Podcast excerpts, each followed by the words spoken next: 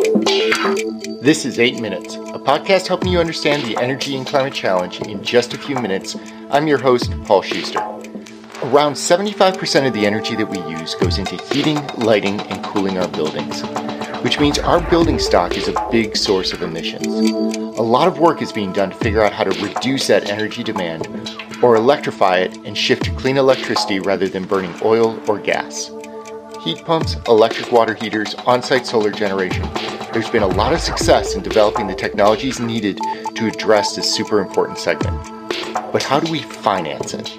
Where is a homeowner going to find the 50k needed for installing solar panels or a new heat pump?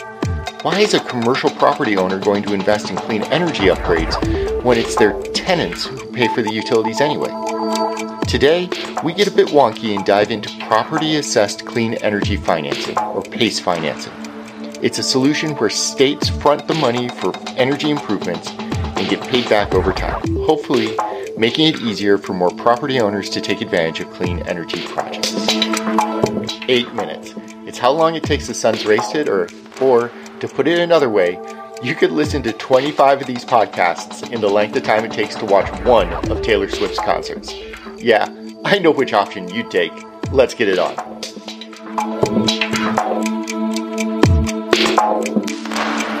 Financing the energy transition is tricky. On the one hand, shifting to more efficient, cleaner options can save a lot of money over the longer term.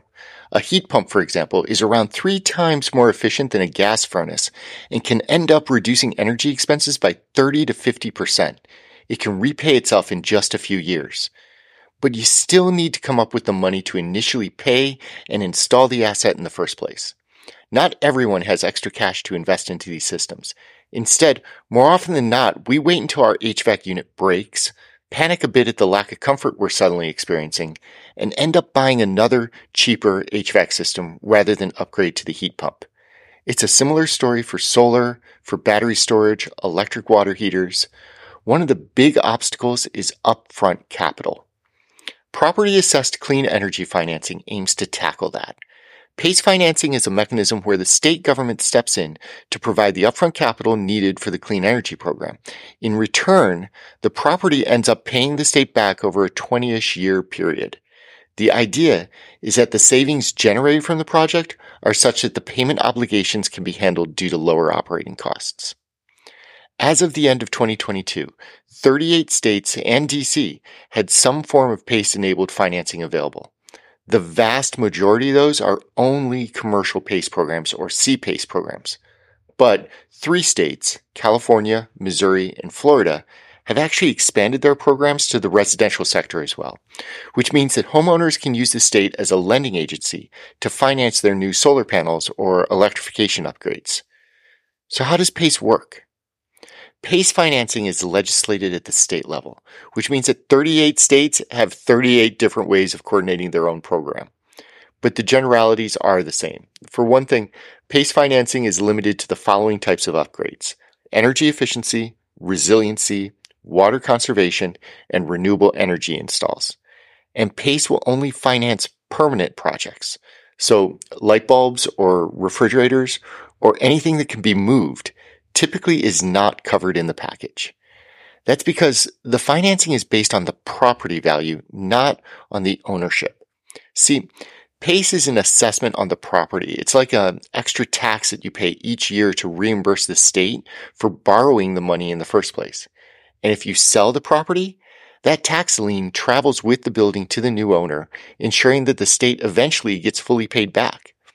That has some advantages and disadvantages. For one thing, it removes credit risk from the equation.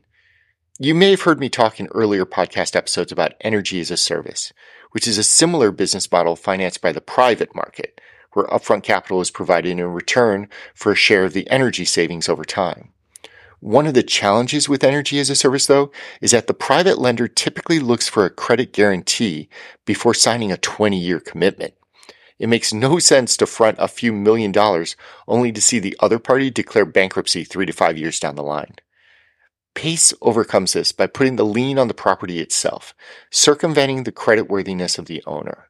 But it also means that the lien subordinates other loans on the building, including mortgages or other types of financing. and not all commercial lenders appreciate having their debt paid second to someone else. Mostly though, this shouldn't be an issue. The clean energy projects improve the value of the property to begin with, and even in the case of a foreclosure, the gross value to the building should be greater than that of doing nothing. For commercial property owners, that valuation equation becomes super interesting. For one thing, PACE financing changes the capital stack for these owners. Today, a typical capital stack may be 30 to 40% owner equity with 60 to 70% debt. Similar to home ownership, where you're required to put 20% down before mortgaging the rest. With CPACE financing included into the stack, the debt portion stays the same at around 60 to 70%, but the CPACE portion now may take up around 15%. And the amount of upfront equity required is reduced to 15 to 25%, and the commercial owner effectively uses the CPACE financing to lever up their position. And since the value of the property increases because it's using less energy and thus saving costs, well, the property has automatically become more valuable to the owner than it was before. The mechanics of CPACE financing aren't overly complicated either. A property owner works with an energy service provider to identify the projects to be done. The provider installs the equipment and conducts the work. The owner pays for those improvements through their taxes to the state government, who in turn pays the energy services provider who capitalized the project in the first place. Now, not every state is the same when it comes to these programs. As mentioned before, only California, Missouri, and Florida have rolled these out to their residential homeowners, and even CPACE differs between states. For instance, the state may charge a premium in order to transact these deals, and that fee could vary from as low as 0.25% to as high as 2.5%. And the amount that a state will authorize can differ as well, with Rhode Island financing 20 to 30% of the property valuation, while other states may not exceed 15%. The point is that PACE and CPACE financing should be considered as a valuable tool for investors, property owners, and energy service providers to think about. But it takes understanding the local regulations and nuances to determine how these programs fit within your own strategy. Companies such as Counterpointe SRE, Pace Equity, and others are great resources to help determine the right path forward. Whether it's public financing mechanisms such as PACE or private structures like Energy as a Service, there are growing options to help capitalize building energy improvements. I'm Paul Schuster, and this has been your 8 Minutes.